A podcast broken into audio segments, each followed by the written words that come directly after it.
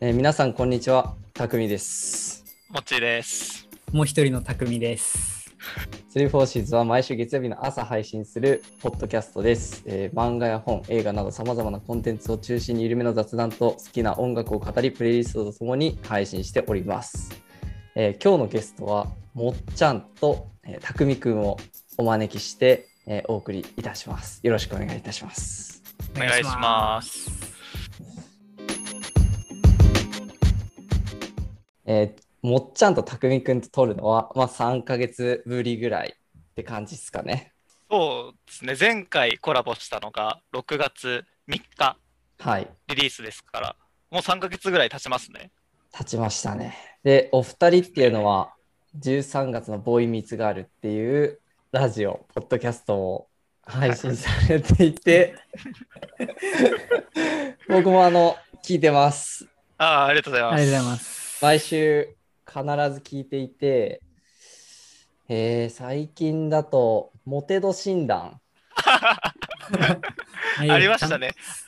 あれ、やりました？ちなみにモテ度診断、たくみさん。モテ度診断やりまして、あ、やったおんですか？お。速攻やったんですけど、30%でした。ああ、るほどでもあれはモテない度。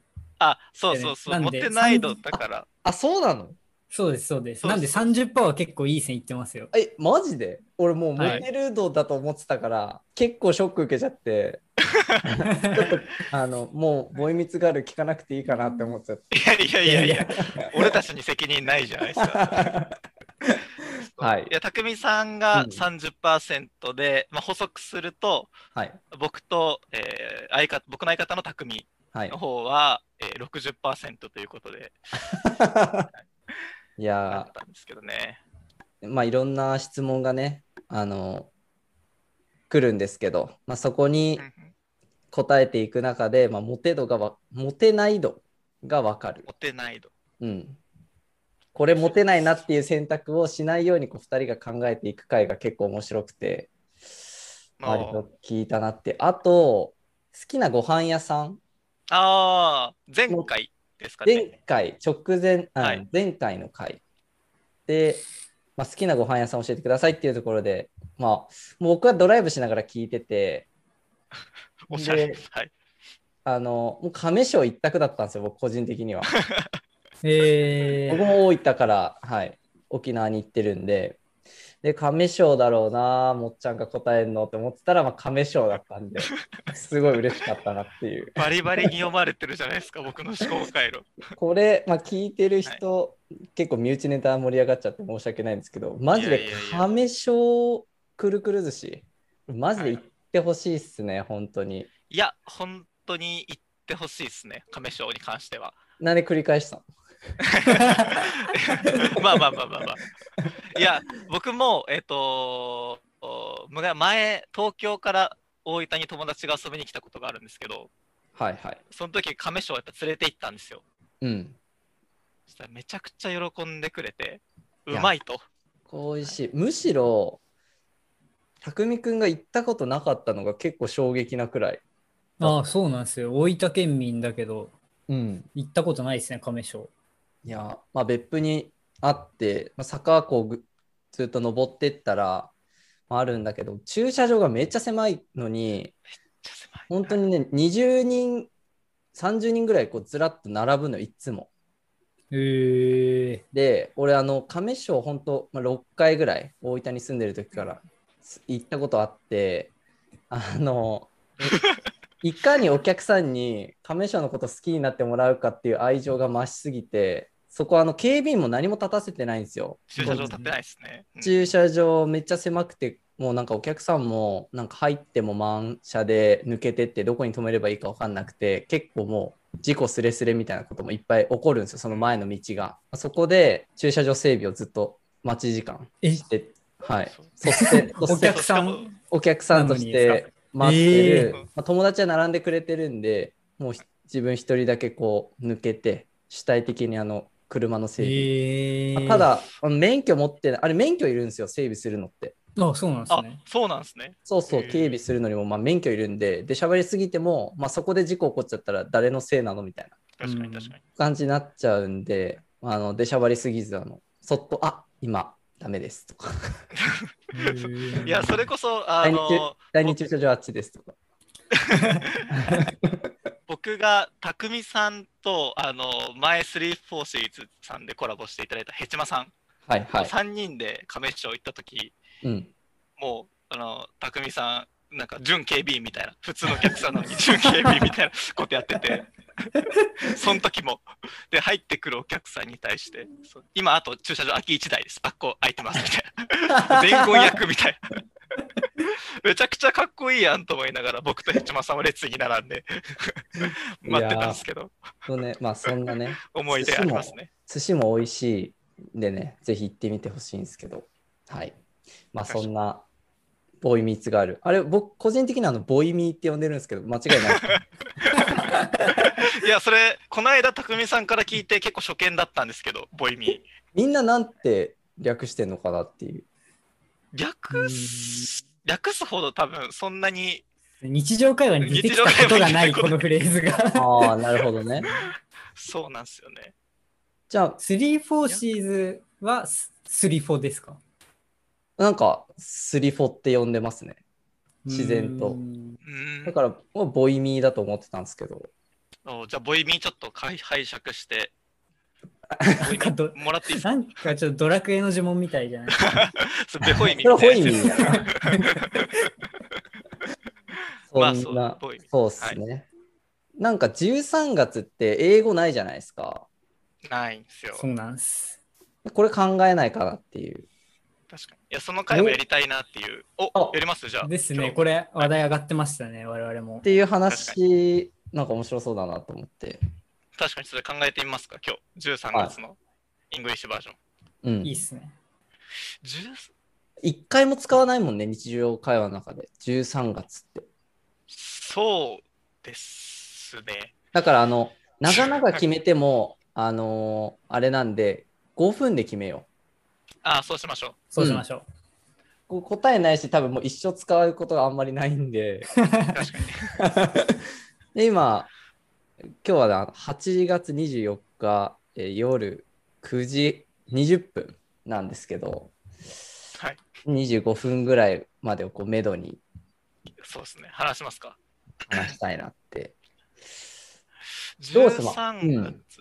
どうします？ January、February、なんちゃらこうちゃら、ディスそうですね。あります November、December、なんちゃらバーで行くのか、確かに。リーで終わるのか、お二人が決めていいんじゃない？そうっす3月って何でしたっけ ?3 月は？ March。マーチ、マーチか。 March。13は13、さうん、 October、November、December。もうバー卒業してもいいかもしれないですよね、もしかすると。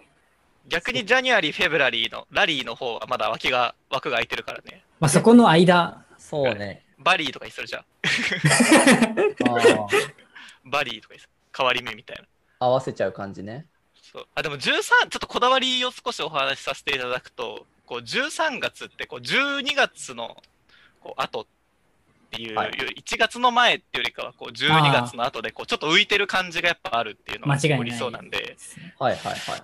そこをこううまくイングリッシュで、西暦暦超えちゃってる感を出したいんですよね。あ、そうなんそうそうなんですよ。ああ、なるほど。じゃあ全く別の規定にとらわれない方がいいってことか。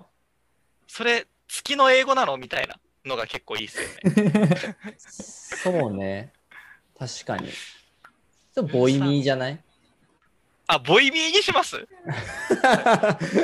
October、November、December、ボイミー、 January、February。あー、でも、そういうもんって言われたら別にそうな気もするね。ボイミー、ボイミーみたいボイミそれか、ボーイとガールがミーツするわけじゃないですか。な。はい。いや、なんもないっす。なんもないです。まあ、そそこから着着着想を得たんですけど、やっぱボーイとミー、ガールがミートするっていうところで、ランデブリーとかどうですか？ランデブーみたいあ、ー。おーおしゃれじゃない？な。ランデブー、ランデバー、うんランデバなんでバーなんでバーじゃないですか？いいねこれだみたいな顔してす。ますね。オクトーバー、 November、December、ランデバーめっちゃ良くない？僕結構好き、個人ー。的には。うん。ランデバだから、 Boy Meets Girl in ランデバーってことですよね。ー。はいはいはいはい。おー13月の Boy Meets Girl。いいんじゃないですか？決まりでア。ットアットランデバあ、あ、ああとランデバーか。ー。決まりましたね。あ、嬉しい。なんか、うんランデバランデバー。ー。うん。使用率はめちゃくちゃ低いと思いますけど。うん。まあまあまあまあ、そんなまあランデバーから来ていただいはたお二人なんですけど、ぜひ皆さんも聞いてみてほしいなっていう。あ、ぜひぜひよろしくお願いしまちょっす。と我々も3、4シーズみたいなあの外外国人の方にあのボーイミーツカーアットランデバーってやつ。ちょっと発注発注させていただいて。発注かけたいね、あれ。い。やあなれあの、あれっすよ。あのフリーソフトで、え？あれフリーソフトっすよ。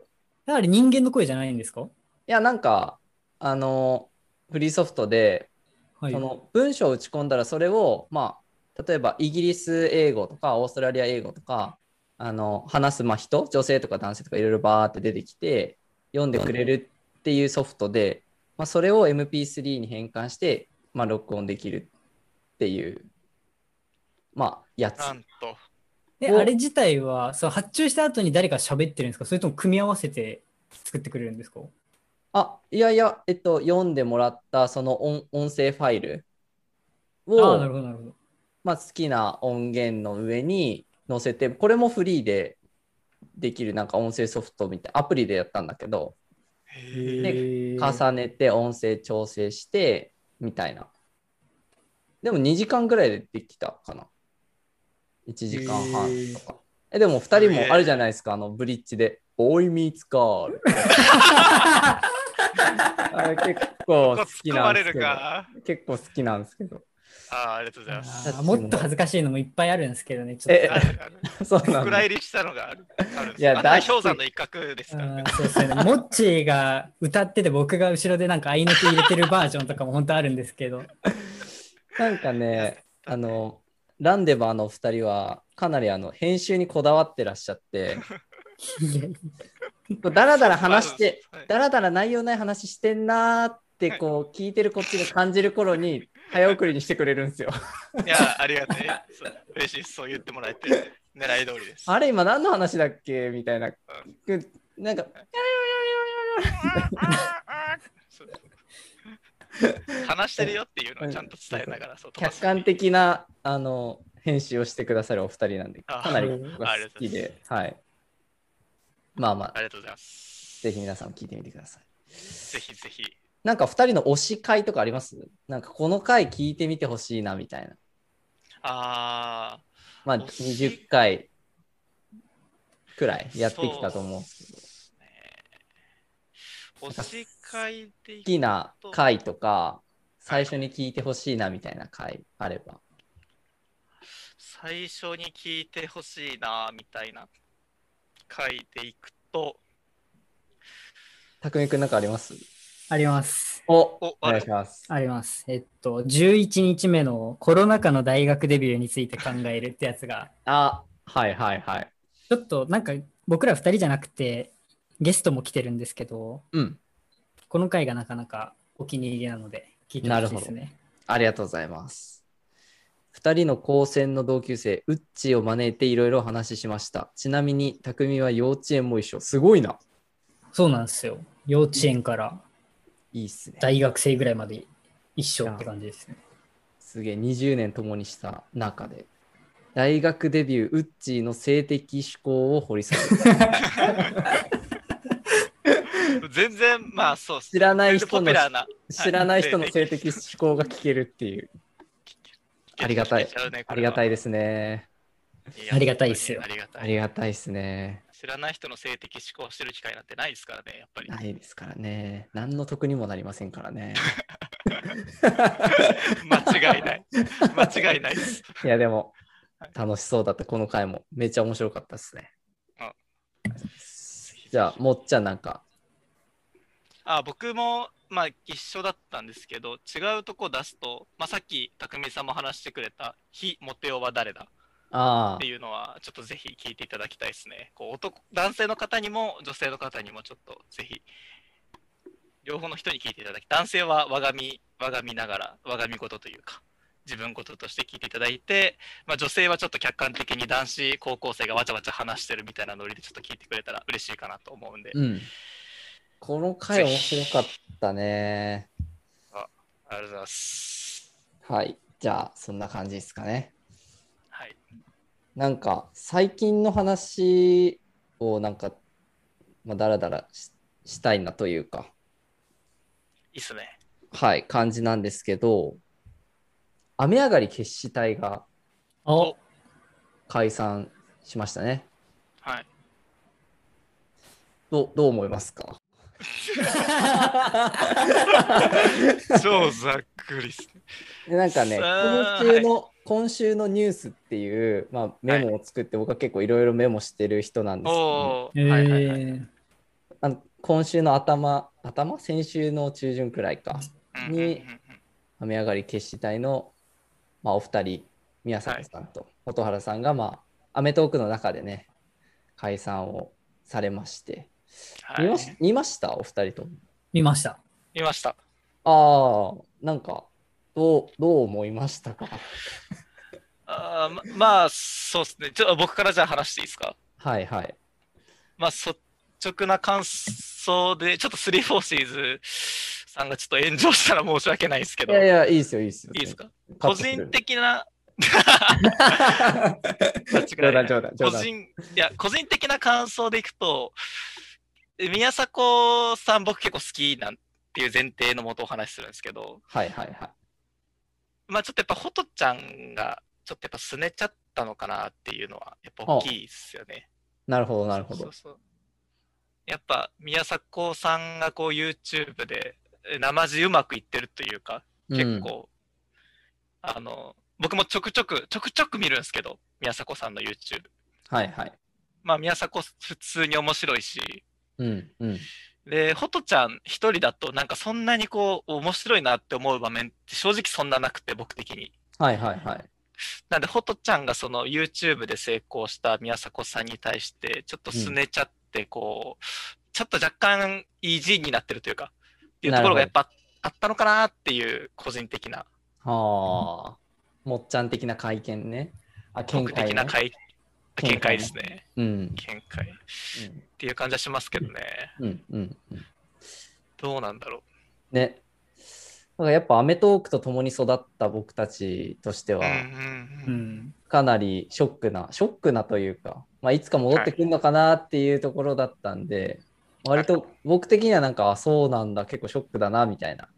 うんでも、まあ、半分、まあ、どっちでもよくね、みたい まあ、事事実そうですね。わざわざ、そうなんですよ。わざわざ解散するっていうところになんかホトちゃんのこうちょっとやらしさというか、そういうのをなんか感じちゃったんですよね。まあね、そうね。はいお世話になったんで、アメトーークさんにはかなり。いや、そうですね。次の日の学校の話題とかマジでついていけなかったしね。アメトーク見てないアメトーク見たっていうところからやっぱ始まってたし、確かうん、好きな企画もめっちゃあったし、に。ある。まあね、フジモンの涙と、はい。まあ、宮迫ん。さんが悪いんすよっていうのもまさにそうなのかなっていうう。はい。まあまあまあまあままあ、こんぐらいですかね。あと、次のニュース。あ。お、てれん。ヒカキンと本田翼のコラボ。見たんすか？ヒカキンさんと本田翼のコラボ。いや個人的にニュースだと感じたことをバッてメモってってるんで、なるほど。はい。え家に本田翼来るんだよ。やばくね？ー、あ100万円分持って帰るっていう企画ですよ。そうそう、人事じゃなかったよ、こちらとしては。ー 知らないんですけど、そのニュースまず。え？いいや見てない？見てないっすね。あ、そう。100 100万円、100万円何持って帰ったんですか？いや、あ、俺もそれは見てない。俺もそれはまだ見てない。なんかヒカキンのうん。家に本田翼が遊びに来て、まあ、ワンちゃんを抱っこしたり、あとは何、なんか、ヒカキンから本田翼にこういくつかお願いをして、あのまあ、そのお願いに応えてくれるんですよ、本田翼が。えー、結その見返りとして100万円お支払いってことですか？でけえそんなサービスじゃないよ。でかいなあっていう、まあ、回が、なんか、個人的に、これもし家に本田翼来たらどうしようみたいな、何のお願いしようっていうのは。割と妄想できましたね。確かに。それこそ、だからこのポッドキャストとかがめちゃくちゃもう流行りに流行って、もう日本人の半分が聞いてますみたいなはい、は感じになったら、もう全然本田翼とか多分呼べますよ。い。呼べる来てくれね。ますよ。呼べるね。はい喜んで来てくれますよ。え、それ、ポッドキャストコンテンツなの、本当に？まあまあまあ、確かに。本田翼でも可愛かったんですよ、それが。まあ、ぜひ見てほしいですね。ぜひぜひ、確かに。はい。それはニュースですね、確かに。これに、もうニュース、ニュース。うん。はい。ニュでー、スです。えー次のニュースです。ニュースキャスターに。えーフジロックフェスティバル2021、8月20日、21、22の3日間、はい。You- YouTube でもね、まあ、ライブ配信があっていて、まあ、その開催についての、まあ、賛否、P の方が多いのかな？わかんないけど、はいね、まあ3万5449人が、まあ入ったと。はいはいはい。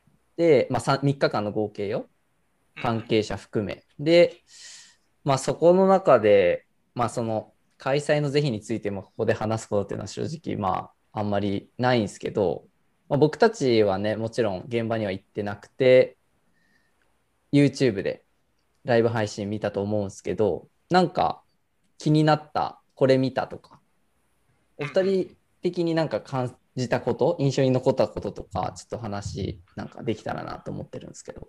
ロッフジロック、ク。ベボ、ベボベはロックに当たるのかな？ベボベはロックになるかな？ロックですねと。思います。うんうんうん。なんか気になった回と、あれ。そうですね、個人的には初日の夜、はい。ラッドウィンプス。おー。やっぱラッうんドってこう何歳になっても青春を感じちゃうんですよね、個人的うに。すげえ良かったなと思って。で、前、2017年か2018年に、また別のフェスに、あの、山口でやったフェスに行ってたんですけど、はい。その時も夜の鳥がラッドウィンプスだったんですよ。ええなるほど。夜かけるラットかけるフェス。うん。この方程式やっぱあるんじゃないかなっていう個人的なちょっと、を再確認できた。フジロックだったっすねただ。かけただけだけどね、今の方程式。答え出てなかったです。そうそう、答えになってないから。確かに確かうん。に。イコール、イコール無敵、イコール無敵っていう。ごめんね、揚げ足と。いやいや、大丈夫です。いや、イコール無敵っていう確かに確かに。ってよかったな。なるほどあと、かねん、監査のがやっぱおしゃれだったっていう。監査のがおしゃれだったね。それは、はい。かっこいい。本当にかっこよかった。見た。見ました？見た。初あれめっちゃかっこよ日か、ったっすよね。なんかね、良かったなって思っなんかうん出たアーティストでいくと、個人的に好きだったのは、まあ、スラック、おー。あとは、あの、キッドフレッシュのううんうんうんん。ヨギー、サミット、まあ、バウンディ、あミレニアムパレードも初日出てて、結構豪華メンバーでね。ー。うんうん。あと2日目で行くと、ここちょっと話したいなって思ってたことがあってお、あの、インディゴラエンドそっともいたしてよの人ですよね。の人。はい。はい。ありがとうございます。インディゴ、インディゴがね、あの、7時半からステージ2で、チャンネル2でね、うん出る予定だったんですけど、あの、前日に辞退されてて、うん。もう夏夜のマジック絶対歌ってほしいなって個人的に思ってたんで、うんうんうん。まあそこは残念なところだったんですけど、まあそれを超えてめっちゃ良かったのが、あの9時からのキングヌーね。ああ、よかったっすね。キングヌー見た？見ました、見ました。同同説、僕が見てた限りは37万人 YouTube で見てて。えええ37万って、え、一番多いんじゃないですか？わかんない。そので全部見てないからわかんないんだけど、まあ、同説37万人がまあ聞いてて。で、その、へまあ、ボーカルの井口くんはのい MC がめっちゃ良くて、このうんこのニュースメモにあのメモしてるんです。ちゃんと一言一句お。あの、まあ、曲と曲の間でね、MC を挟むんですけど、やっぱあの、お客さんも全員マスクをして、もう声を声を出せない状況っていう中で、まあ、手を挙げたり、拍手をしながら、まあ、歓声を送るっていうスタイルだったんだけど、まあ、その、医療従事者の方に顔向けできないっていう。やっぱこういうフェスをやるってことに対して、まあ、その表向きでね、わーわーね、やっぱ楽しい、楽しいぜみたいなのやっぱ言えないっていう。で結構涙目になりながらこれを語るんですよ。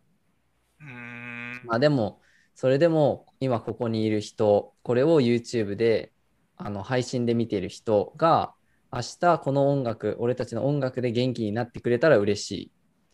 でで、め結構間を空けて月並みのこと言ってごめんっていうところがもう、普通に結構グッときちゃって、あの、暗くななった照明で暗い中でみんなもちょっとこうなんか手パチパチ拍手を途中途中はな挟みながらみたいな。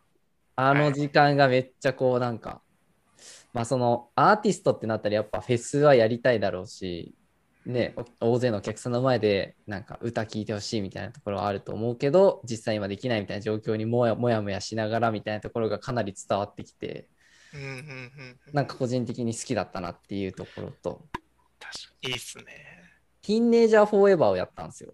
ほう。わかります？うんあ、ティーネージャーフォーエバー。うん、曲。はいうんで、まあ、その曲の後に、まあ、常田大輝くん、あの、ギターの、うんが、身近にいる大切な人にのためにそれぞれ判断しよう。まあ、これも MC の言葉なんですけど、身近、まず身近にいる大切な人のためにそれぞれが判断して行動しよう。その先にコロナに打ち勝てる未来があると思う。とにかく、えー音楽楽しくて、だからみんなも来てて、それでよくない？ラスト踊ろうっていう、あの MC の最あの最後の締めで言って、そのキングヌーっていうのが4年前にルーキーステージっていうところで初めてフジロックに出たんだけど、まあ、その時にやった「サマーレインダイバー」っていう曲。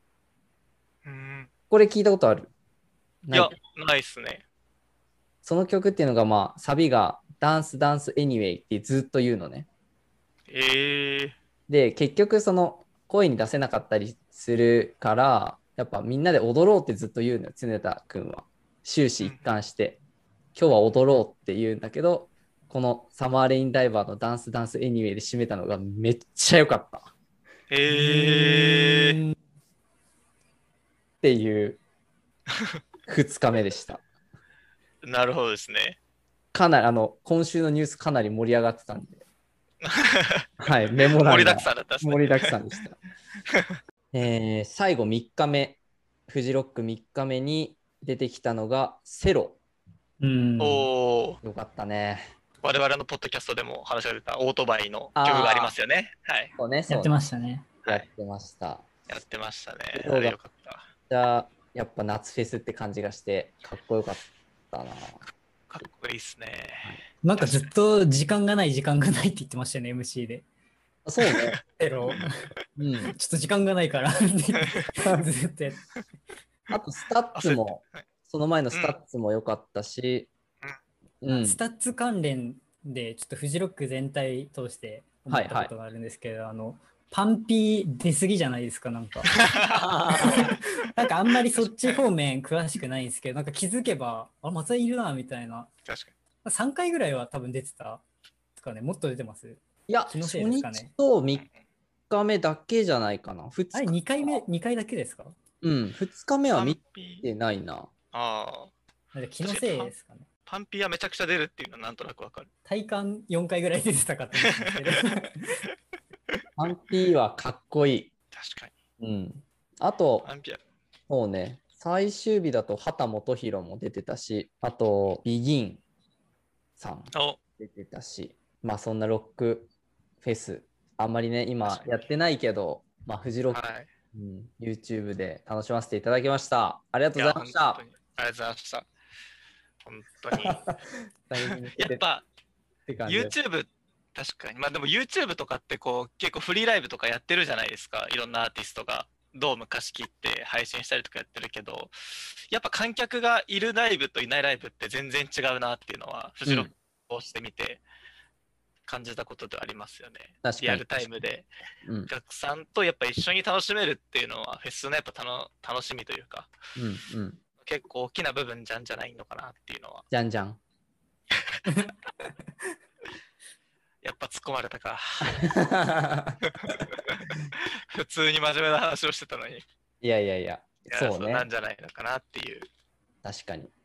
気はしますけどね。まあ本当そうねロックフェスなかなかやっぱ行きたいけど行けないし、まあそこに行った人たちに対していやちょっとどうなのっていう気持ちもあんまりなくて正直。ねやっぱそりゃか、はい。覚悟の上って言ったらすげえなんか片道のガソリンで行く感じがするけど。うん。交代みたいな。ななんて言うんだろう。うん。それぞれ考えてそれでも行きたいからこそ、まあ、マスクをして、うん、ちゃんとルールを守っていった人たちが、まあ、僕が見るこ画面の中の人たちは割とそういう人がばっかりだったなっていう印象だったんで、うん、確かに。なんかね。まあ、そうですね。それで言って、こう、例えばコロナになったとしても、なんでコロナになったんだよ、俺みたいな感じでは絶対ないですもんね、みんな。ししょうがない、うん、しょうがないという、まあ、しょうがないというか、まあ、そこはそうですね。うん、そうね、まあ、なかなか難しい判断が続きますけど、はい。うん、個人的には割と盛り上がった3日間でしたね。はい。はいあとは、ニュース。そうね、なんかあります？最近のニュース、お二人から。最近のニュース、うん。はいはい。あの、口内炎ができると、口内炎がない時ってなんて幸せだったんだろうって気づくじゃないですか。ある。それと全く一緒ですよね。多分ある。それはあれはもうなるたびに思います、本当に。本当にある。あと、ないのが普通なんやけどね。ううんん、そうなんすよ。はいあ、うん、それだけなんだけど。確うんかに。なんか言って展開させて言っていくんかと思いました。いやいやいやいや、あんまりオチがない話だった。そうね。はい。まあ、お二人の最新のニュースでした。意外となんか振り返ってみると、ありがとうございます。意識して気に留めてなんかメモとかしておかないと忘れちゃうなっていう。間違いないですね。確かにね間違いないです。はい。まあ、今週はちょっと、なんていうか、友達の誕生日だったんですけど、バースデーソングをプレイリストにして自分なりに作ってみたんですよ。えうわぁ。はいなん、かおしゃれ。8月は、まあ、3-4でね、まあ、プレイリストとして毎月毎月作ってるんですけど、なんかバースデー、例えば、あの、モッチーも今後同棲するっていう話が、はいまあ、ありまして、ー、あとは、まあ、その何？誰かの誕生日をお祝いするってなった時に、音楽かけたいじゃん。はい。で、洋楽だとちょっとかっこつけすぎてる感じがしてて、個人的に。なんか寒いというか。確かに確かうん ななんかわわかる？ケーキとかをさ、ケーキとかをこう持ってくる、はいやっぱ楽しいじゃん。に。はい。で、はい確かに。その洋楽だとちょっとなんかこう前のめりに入っていけない。なんか。確かに確かに。のめり込めない。おーいおーいおーいおーいとかだったらダメですよね。そっちでそっちで育ってないんだよなみたいな感じもあるんですよ正直。だから例えばバックナンバーとかあとはヒゲダンとかをこう盛り込んだ邦楽はい。プレイリストを作ったんですよ。12曲ぐらいで。おー。なんかそれを、じゃあ、あの、まあ、おうち時間っていう世の中なんでね、なんか誰かの家族とか彼女とか奥さんだったりとか、まあ、その場を盛り上げたい、そんな時に流したいプレイリストっていうのをまあ作ったんで、あのぜひ皆さん聞いてみてください。おあ、じゃあそれは公開するってことですか、プレイリスト。あ、そうそう、もちろん毎月公あ開。そうなんですね。で、ちょっとだけ紹介しようかな。お、ぜひ。お願いします。お願いします1曲目、一曲目すごいこだわったんだけど、はい。あの、ここはヒゲダンで安定にスタートさせていただきたいなっていう。で。曲名が、えー115万キロのフィルム。おこお。れ有名なやつなんで、ね。結構みんなが上がってほしいんですよ、ここで。確かうん。に。おおってなりますもんね。そう。これから歌う曲の内容は、おーってなるじゃん。なります、なります、なります、なります。僕の頭その中のことっていう。はい。確かに、確かに。はい。で、意外と、あ、ごめん、なんか多分ね、じらついて、ちょっとすいません、あんまり見えなかったです。もっちゃん、もボケた？大丈夫？あ、大丈夫です、大丈夫です。ボケてないです。はいで、こうまあ、あいみょんとか星野源とかモンパチとかでつないでいって、これぐらいでケーキ来るだろうなっていう誕生日で、あの、ドリカム？おのハッピーハッピーバースデー。おおちょっと存じ上げないんですけど。どマジ？はい。イメージ的にはもう、ハッピーハッピーバースデー？みたいな感じなんですけどいや、。あのね、のんのんのんだよ。のんのんのんなんすか？はい。もう自分の誕生日に一番かけてほしい曲を載せたの。おおで、あの歌詞がちょっと読むと、午前0時を過ぎたら、って知らない？あ、たくみくんー。匠し知ってる？あ今の聞いてなんとなくわかります。あ、マジ？ハッピーバースデー、ハッピーバースデーっていうやつ。あれ、あ、ないなぁ。めっえーちゃ、そうなんですか？ごいはい。短めの歌なんだけど、もうね、えー、すげえ、あの、高まる曲。気持ちが。あー次の1年に向けて。確かにドリカムの歌って高上がりますもんね、基本的に。そうこれはね、高まるのよ、ドリカムって。えはい。あとは、まあ、ミスチルも入れさー、せていただいて、ね。うん、もう一回、もう一回。それじゃないんだけどね。あ じゃないやつか。じゃないやつ。じゃないやつか。はい、あの、ギフト。あー、白か黒かで。そうそうそう。と、ねはいあとは、まあ、バックナンバーのヒロインと、まあ、最後はヒゲダンで、I love。おー、ヒゲダンで締めるんですね。ヒゲダンで始まり、ヒゲダンで終わるっていう、なるほど。はい。結構ベタベタなんだけど、なんか、本当にね、高まる曲を集めたんで、ぜひ皆いやさんいやいや、共有しておくので聞いてみてください。いいですね。ちょっと俺も誕生日の時なんか機会があったらそれちょっと拝借してお願いします。かけていいですか？お願いします。はい。はい音楽でこ困らない誕生日会をぜひ開いて。はい。やったぜ。はい。はい、何その喜び方。サトシみたいな。ゲットだぜ、それ。どっちかというと。はい。そんな感じですかね、今週は。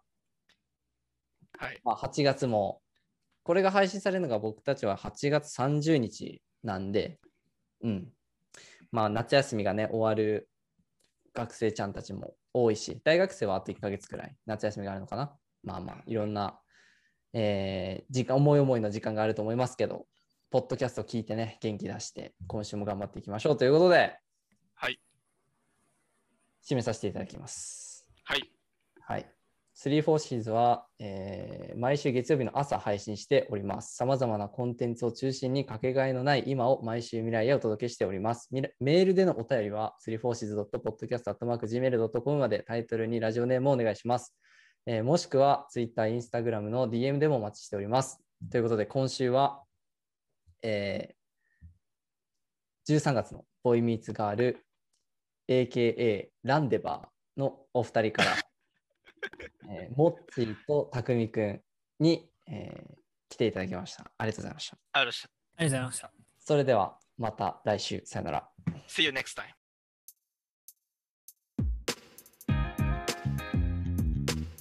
Hello and welcome to our podcast. Three Fourths is talking about comics, movies, foods, books, and coffee. Delivered every Monday 10 a.m. by Apple Podcast and Spotify. Please check this out.